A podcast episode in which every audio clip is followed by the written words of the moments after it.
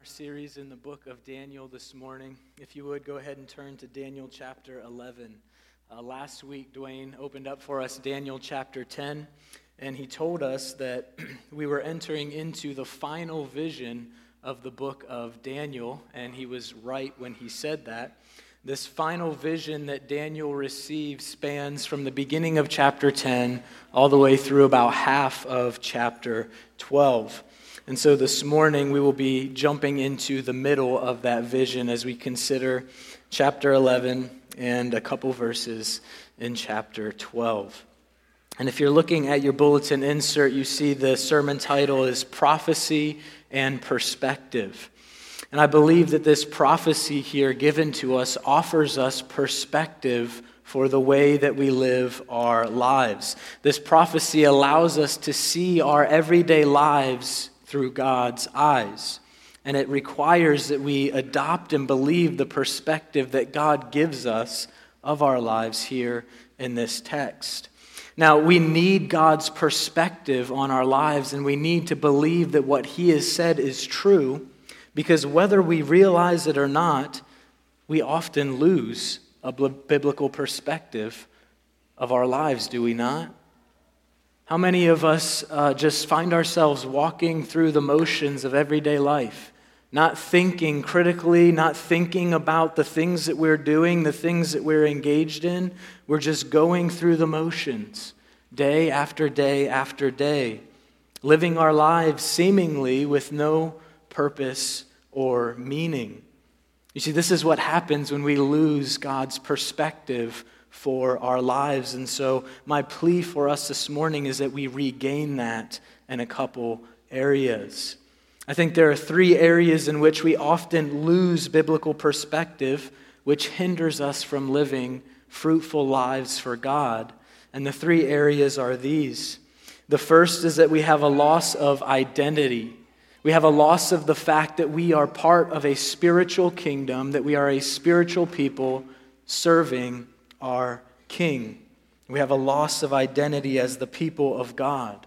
The second hindrance that we often run into that keeps us from living fruitfully, fruitful lives for God is that we don't know how to navigate our seasons of suffering. We don't understand why we are walking through seasons of suffering, which leads to unfruitfulness. And then the third area is that we often become distracted from eternity. We believe that the life that we're living now is the only life that we will live, and we lose sight of the life to come. And I believe that this vision, this prophecy that God gives us here in Daniel chapter 11 and 12, gives us perspective on these three hindrances that keep us from living fruitful lives for God. And so, what I want to do is handle this in very broad strokes. There's a lot of text here. We're not going to get down into the nitty gritty of it. We're going to look at these big themes as we walk through this text. With that being said, let's go ahead and read a couple portions of the text so you can get a sense of what we'll be looking at. We'll begin in chapter 11, verses 2 through 4 and then we'll move to 32 through 35, and then we'll look at chapter 12, verses 1 and 2. Now, don't be, don't be freaked out here as we move through this text as I'm reading through it. We're going to be jumping, right, from text to text. And so there's a lot of time in between each text and different characters and things like that. As we go along this morning, I'll try to clear that up for us. So follow along with me. Daniel chapter 11, verse 2. And I will show you the truth. Behold, three more kings shall arise in Persia, and a fourth shall be far richer than all of them. And when he has become strong through his riches, he shall stir up all against the kingdom of Greece. Then a mighty king shall arise, who shall rule with great dominion and do as he wills. And as soon as he has arisen, his kingdom shall be broken and divided toward the four winds of heaven, but not to his posterity, nor according to the authority with which he ruled, for his kingdom shall be plucked up and go to others besides these. And 32 through 35. Speaking of a different person, He shall seduce with flattery those who violate the covenant, but the people who know their God shall stand firm and take action. And the wise among the people shall make many understand, though for some days they shall stumble by flame and captivity and sword and plunder. When they stumble, they shall receive a little help, and many shall join themselves to them with flattery. And some of the wise shall stumble so that they may be refined, purified, and made white until the time of the end, for it still awaits the appointed time. And chapter 12, verses 1 and 2. At that time shall arise Michael, the great prince who has charge of your people, and there shall be a time of trouble such as has never been since there was a nation till that time. But at that time your people shall be delivered, everyone whose name shall be found written in the book. And many of those who sleep in the dust of the earth shall awake, some to everlasting life, and some to shame and everlasting contempt. Father, we need your perspective on our lives. We need your word to inform the way that we live our lives. And we need you to help us have the faith to believe that what your word says is true. So, as we come to your word this morning, aid us in this way by the power of your Spirit, I pray, that we might leave here with your perspective on our lives, that we might live more fruitful lives for you. I ask this all in the name of Jesus. Amen. So we begin here in our text with this theme that I'm picking up, which is the rise and fall of earthly kings and kingdoms. We see this represented in the first portion of Scripture that we read, and it actually continues on all the way through verse 35. And I want to give you what I believe is the fulfillment of this portion of the vision. I believe that this portion of the vision comes to its fulfillment through the power struggle between the Egyptian nation, the south, the southern king and kingdom, which we see in this text, and the Syrian nation, which is the northern kingdom, from about 323 BC to about 163 BC. Now, if you're thinking, this sounds a little bit familiar, that's because we talked about this when we preached on Daniel chapter 8. This vision here in Daniel chapter 11, by and large, is covering the same time in history as Daniel chapter 8, but it goes into more detail. Now, what I'm picking up on here in the text is we see over this time period, this 160 year time period, the rise and fall of earthly kings and kingdoms.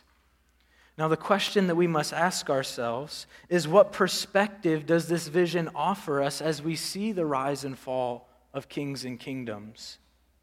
And I think in order to answer that, we can't take Daniel 11 in isolation. We have to think about Daniel 11 in this theme from what we know of the entirety of the book. And if you've been with us in this study, you'll know that the kingdoms and kings of man and the kingdom of God have been contrasted from beginning to end in the book of Daniel. And what we see over and over and over again is kings and kingdoms rising and falling, but the kingdom of God standing forever and never being shaken. We see movement and chaos in the world around us, but we stand firm knowing that we are part of the kingdom of God. And I think that that's the perspective that is being offered to us here. As we see the rise and fall of earthly kings and kingdoms, we know that we are part of a kingdom that will stand forever. We know that we are part of a spiritual kingdom as we serve our King in this world. Now, why do we need this perspective? We need this perspective because we often are led to live unfruitful lives because we lose a sense of the fact that we are part of the kingdom of God. We lose a sense of our kingdom identity, that we are citizens of heaven, even as we live in this world now. This is what happens. We begin to lose a sense of the fact that we are God's people living in a spiritual kingdom. And this leads to a, a loss of identity. And when this happens, what we do is we begin to attach ourselves to this world. We begin to attach ourselves to the kingdoms of this world and to what we can see. We're not very good at living in the spiritual realm, right? We're not very good at seeing our world spiritually. And you see, something very devastating happens when, this, when, when we go through this process of losing a sense of our kingdom identity. You see, what happens is we lose our sense of ultimate meaning and purpose in life. And when this happens, we just begin going through the motions. Our lives become ordinary, our lives become boring. Christianity, our faith becomes boring. Why? Because we've lost a sense of its ultimate purpose and meaning.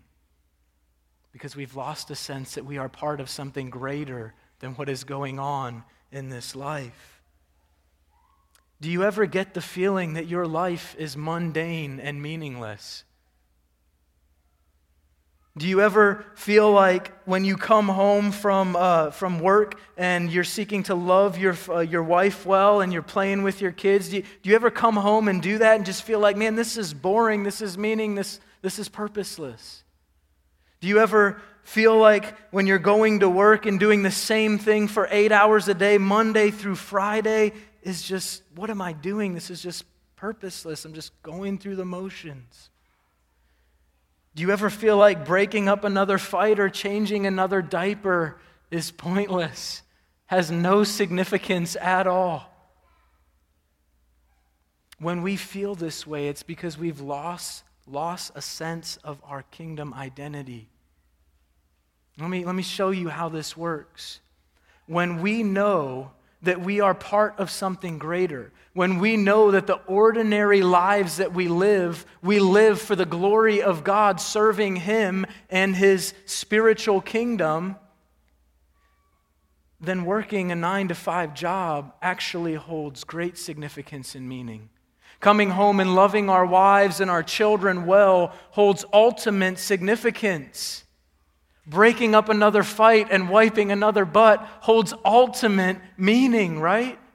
When we know that we are doing this for God, for His glory, and to build His kingdom. It gives ultimate meaning and purpose to the ordinary lives that we live. And I think that this is the perspective that is being offered to us here in this text. We see the rise and fall of kings and kingdoms all around us.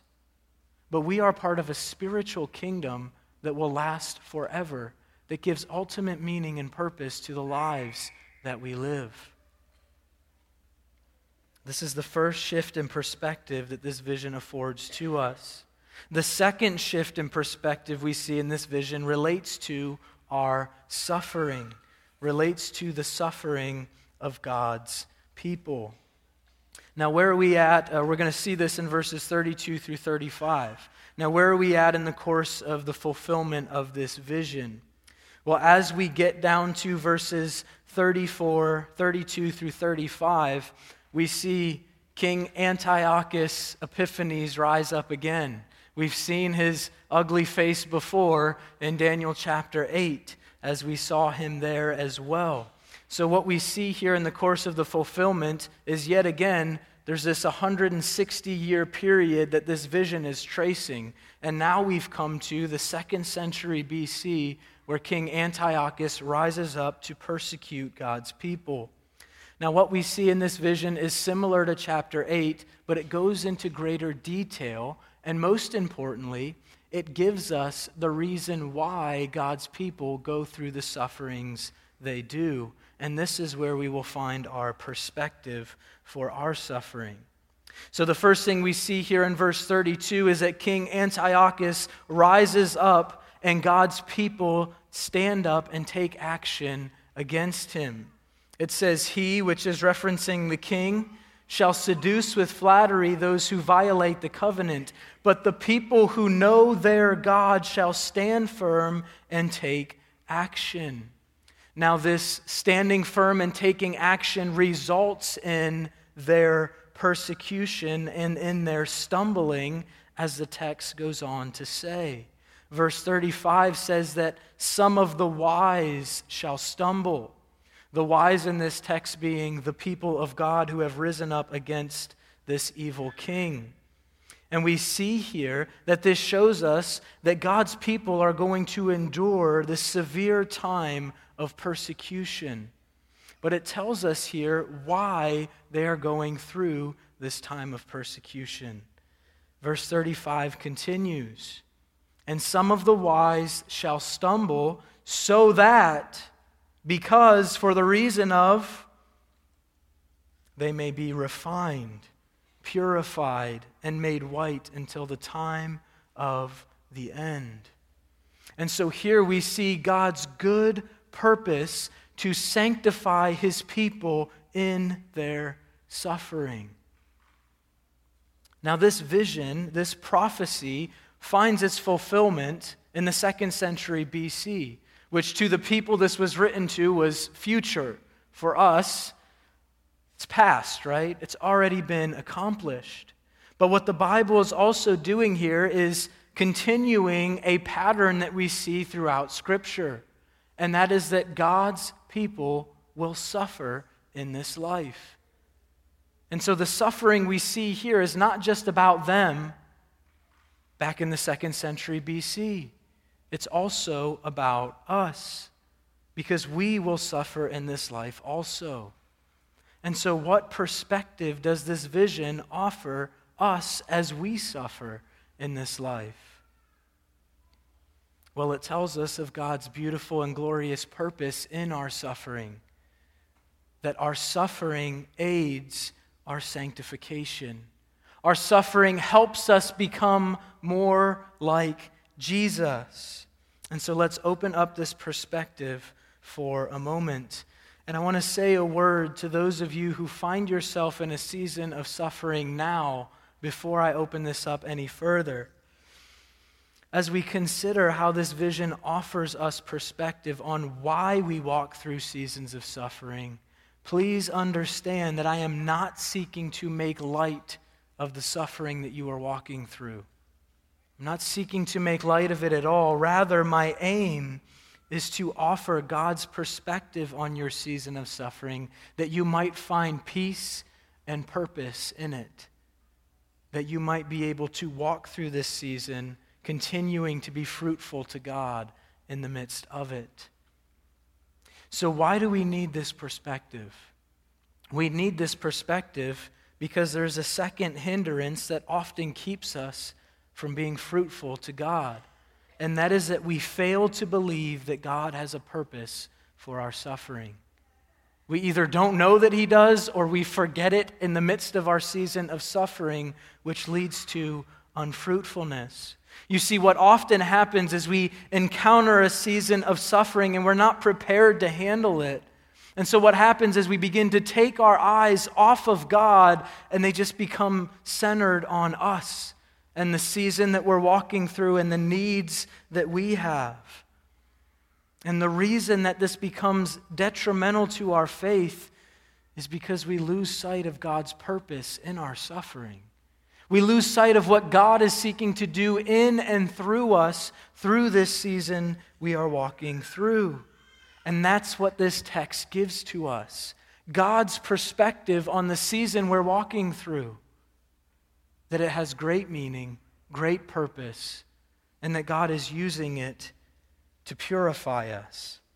And Scripture speaks about this reality elsewhere that, sanctif- or that suffering aids our sanctification. Psalms 119, 67 says, Before I was afflicted, I went astray, but now I keep your word. What the psalmist is saying is that before he entered this season of suffering, he lived in disobedience, he lived in unfruitfulness. But now that he has gone through this season of suffering, he keeps the word of God. This season of suffering functions to purify and sanctify the psalmist. Hebrews 12:10 says that God disciplines us for our good that we may share his holiness. God allows us to walk through seasons of suffering that we may become more holy. Romans 5, 3 and 4, Paul says, We rejoice in our sufferings, knowing that suffering produces endurance, and endurance produces character, and character produces hope. You see, when we suffer, God is producing something in us.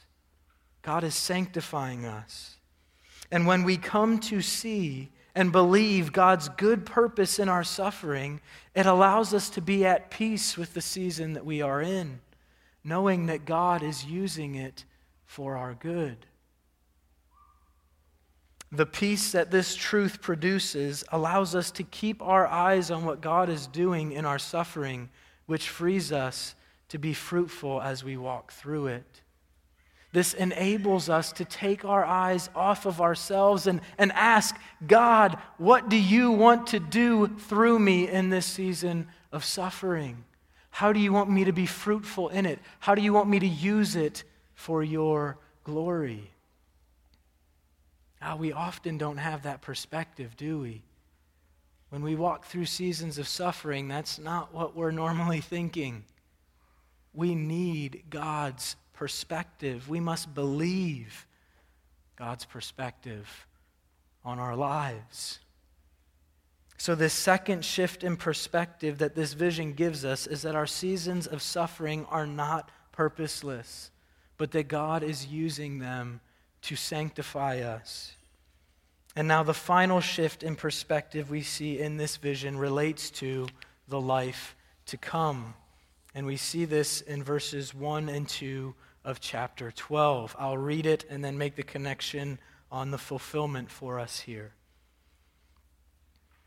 At that time shall arise Michael, the great prince who has charge of your people, and there shall be a time of trouble such as never has been since there was a nation till that time. But at that time your people shall be delivered, every one whose name shall be found written in the book.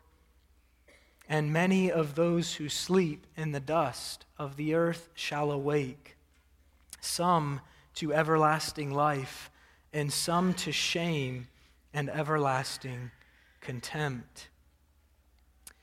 Now, how do we get to, how did we get from the second century BC to the final judgment, right? how, how, do we get from point A to point B? Well, really quickly. Uh, if you look at verse 35, this is the last verse that I believe pertains to King Antiochus and the second century BC. When we move from verse 35 to 36, I believe we jump a lot of years in biblical prophecy from the second century BC to now the Antichrist and what he will come and do, which is future still for us. And so, verse 36 through the end of chapter 11 speaks about the Antichrist and what he will do, and then how he will come to his end. And then, as we enter verse 12, we see the final judgment those being separated to eternal life and those being separated to eternal shame and contempt. And so, here in this verse, verse 2 specifically, we see the division of mankind, the separation of mankind to two eternal destinies. We see some being ushered into everlasting life, and we see others being sent to everlasting shame and contempt. This is a very sobering description. And the fulfillment of it comes when Jesus returns to judge the living and the dead. Now, as we look at this sobering description, what perspective does this vision give us? What perspective does this vision of the eternal destinies of everyone who has ever lived provide for us? Well, I think that the perspective that it provides for us is this that the life that we are living now is about the next. That the life that we are living now, today, tomorrow, the rest of this week, the rest of our lives until the day we die is not about this life, but it's about eternity. I think that God is seeking to focus our minds there by showing us this vision of the end. Now, why do we need this perspective? That this life is not about this life, but it's about the next. Why do we need this perspective? Well, we need this perspective because we often encounter a third hindrance to living fruitful lives for God, and that is that we become distracted from eternity. We become distracted from the life to come. You see, when we become distracted from eternity, we fail to believe that one day we will die and that this life will end. And you might be thinking to yourself, I know I'm going to die. I don't struggle with that. I bet you do. I bet in the way that we live our lives and the things that we value and the things that we prioritize, we bear out what we believe about eternity. And that is that we, we don't really believe that it's coming. We tend to live our lives distracted by the things of the world because we fail to believe that one day this life is going to end. And so we become distracted by the things of the world, and our mindset becomes how can I have my best life now rather than how can I use this life for eternity? I believe that being distracted by the things of the world is the biggest cause of unfruitfulness in the church. Number one, the biggest thing that keeps us from being fruitful for God is that we forget that we're going to die and this life is going to end. Have you become distracted from eternity by the things of this world? Have you become so consumed with making plans for this life that you have forgotten about the next? Are you investing all of your time and treasures into this world? Think about that.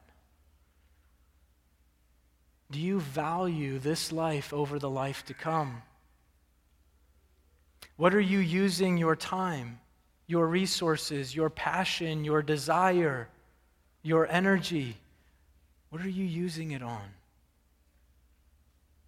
Are you laying up treasures for yourself here on earth, or are you laying up treasures for yourself in heaven? See, it's very easy for us to be enticed by the cares of this life to such a degree that we lose sight of the next.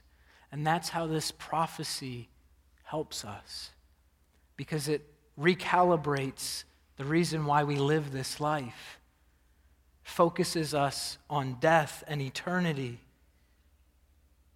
Indeed, this vision brings us face to face with death itself. I remember uh, a year ago, nearly a year ago today, um, my wife and I, we got in uh, our car and we drove about 20 minutes away.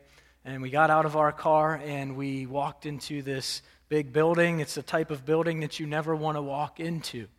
And when we got into this building, uh, we greeted some of our relatives, and then we got in this line, another line that you never want to be in. And when we got to the front of this line, my wife and I stood over top of a casket. And inside this casket, we looked at my 23 year old cousin. And as I stood there looking at her lifeless body, there were a lot of emotions and thoughts that coursed through my heart and mind in that moment. There is one thought that I have not forgotten. The thought that has stuck with me from that moment, I asked myself, Am I living this life for now, or am I living this life for eternity? Am I living this life for Jesus, or am I living this life for myself. And you know what this prophecy does? This prophecy allows us to look into a casket and to see ourselves laying in it. And it demands that we ask ourselves the question Am I living this life for now? Or am I living this life for the next? It's a very sobering picture that we get of the end. God is seeking to offer us perspective. How are we living this life?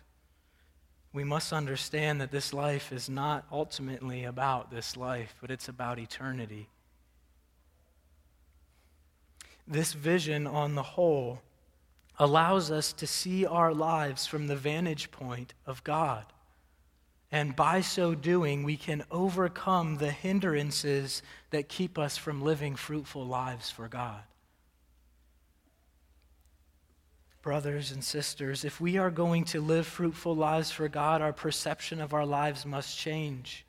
We must understand that the ordinary lives that we live hold great purpose because we are a spiritual people living in a spiritual kingdom, serving our King in the ordinary lives that we live. And that gives our ordinary lives great purpose and meaning. We must understand that God is using our seasons of suffering for our good. We must take our eyes off of ourselves and see what God is seeking to do through us, that we might remain faithful to Him in those seasons. And perhaps most importantly, we must understand that we will die one day and that the lives that we live now can matter for eternity if we choose to live them for eternity. We must believe that God's perspective of our lives is true, and we must submit our hearts to living in according to, accordance to the truth that He gives to us. So, church, as we leave from here, let us believe what God has said to be true. And if we do, we will be fruitful for Him. If we do, there's going to be a great harvest that comes from our lives. And I hope that with me you long to see that harvest, not only in my own life, but in yours. Pray with me.